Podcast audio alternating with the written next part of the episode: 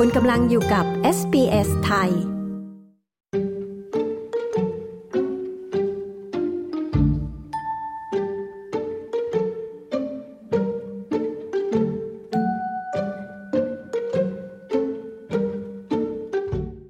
นในประเทศออสเตรเลียเกือบหนึ่งในสามคน ไม่เข้าใจคำเตือนสำคัญเรื่องการห้ามว่ายน้ำบริเวณระหว่างทงทำให้มีเสียงเรียกร้องให้ทบทวนป้ายเตือนบนชายหาด หลังผลวิจัยล่าสุด เผยว่าผู้ที่ไปเที่ยวชายหาดส่วนใหญ่ ไม่เข้าใจ หรือไม่สนใจคำเตือนเรื่องความปลอดภัย คุณแคทแลนเดอร์สผู้สื่อข่าวของ SBS รายงาน ดิฉันชลดากรมยินดี SBS ไทยเรียบเรียงค่ะ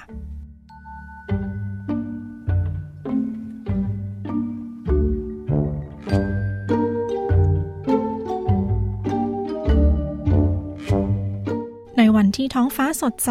ที่ชายหาดบอนไดอันมีชื่อเสียงของซิดนีย์แต่เหมือนว่าบางสิ่งไม่ชัดเจน และนั่นคือป้ายคำเตือน I don't know. No. it's quite hard. Um, I wouldn't have realized always swim between the flags if it hadn't said it in, in writing. ฉันไม่รู้ว่าต้องว่ายน้ำในบริเวณที่มีธงอยู่ ถ้าฉันไม่ได้เห็นคำเตือนที่เป็นตัวหนังสือ ในระหว่างปี 2021 ถึง 2022 นะคะ มีการรายงานผู้เสียชีวิตจากการจมน้ำ 141 ราย นับว่าสูงเป็นประวัติการจึงทำให้มีคำถามถึงประสิทธิภาพของป้ายคำเตือน จากผลการวิจัยที่สอบถามประชาชน 160 คนที่หาดบอนไดเรื่องความเข้าใจถึงข้อความเตือน พบว่าเกือบครึ่งของคนที่เกิดในต่างประเทศ และร้อยละ 40 ของคนออสเตรเลียเอง ก็ไม่เข้าใจ หรือไม่ค่อยอ่านป้ายคำเตือน การวิจัยยังพบอีกนะคะว่าเกือบร้อยละ 30 ของคนออสเตรเลีย และคนที่เกิดในต่างประเทศ เข้าใจว่าคำเตือนให้ว่ายน้ำในบริเวณที่มีธงมีไว้สำหรับนักกีฬาว่ายน้ำหรือผู้ที่ฝึกฝนการว่ายน้ำและครึ่งหนึ่งของผู้ที่ไปเที่ยวชายหาด เข้าใจถึงการไม่มีธงว่าคุณสามารถลงไปเล่นน้ำได้ แต่ห้ามว่ายน้ำดรมาซากิ ชิบาตะ จากมหาวิทยาลัยแอดิเลดนักวิจัยของโครงการนี้กล่าวว่า The tourists thought that swim between flags means you literally have to swim. And if you can't swim, you have to be outside. That's โดยปกติแล้วนักท่องเที่ยวจะคิดว่าการว่ายน้ำในบริเวณที่มีธงหมายความว่าคุณต้องว่ายน้ำบริเวณนั้น และหากคุณไม่สามารถว่ายน้ำได้ คุณต้องอยู่ด้านนอก ซึ่งนั่นเป็นความเข้าใจที่ผิดมากเลย สิ่งหนึ่งที่ดรชิบาตะพบ คือทางการควรพิจารณาการใช้รหัสสีใหม่ รวมถึงการใช้ธงสีแดงและสีเหลือง เพราะสีแดงในบางประเทศ หมายความถึงอันตราย และนักท่องเที่ยวผู้หนึ่งไม่แน่ใจ I would kind of look for flags as in if it's dangerous. I take it, I don't know the colours here, but red would be don't go in the water, it's too dangerous. Uh, Do you have ปก that? ติแล้วฉันจะมองหาธงและดูว่ามันอันตรายไหม ฉันไม่รู้ถึงเรื่องสีที่นี่ แต่ฉันคิดว่าสีแดง หมายความว่าอย่าลงไปเล่นน้ำเพราะมันอันตราย ดรชิบาตะ แนะนำว่ารูปควรจะอธิบายถึงอันตรายอย่างละเอียดสำหรับชาวต่างชาติที่อาจไม่เข้าใจ เช่นแมงกะพรุนที่อันตรายที่นี่เรียกว่า blue bottles but only 50% of overseas born beachgoers knows what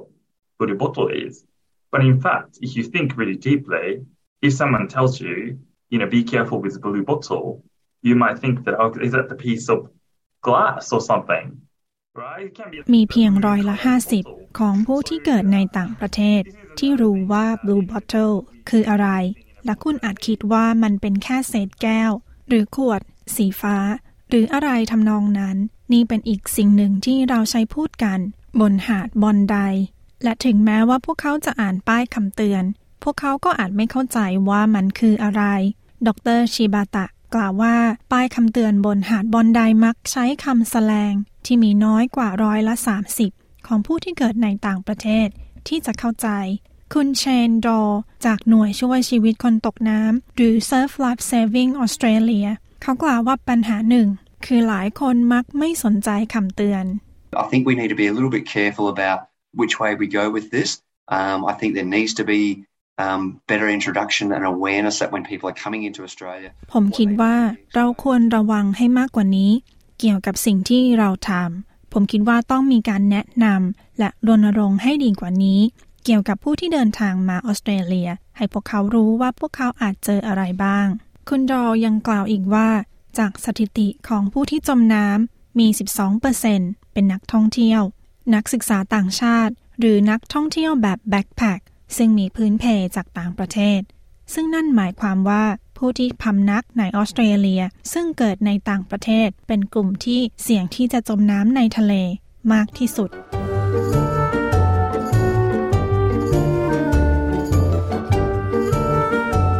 ค่ะและที่จบไปนั้นนะคะ คือผลวิจัยเรื่องความเข้าใจคำเตือนในการว่ายน้ำที่ทะเลในออสเตรเลีย โดยคุณแคทแลนเดอร์ส ดิฉันชลดากรมยินดี SBS ไทยเรียบเรียงค่ะ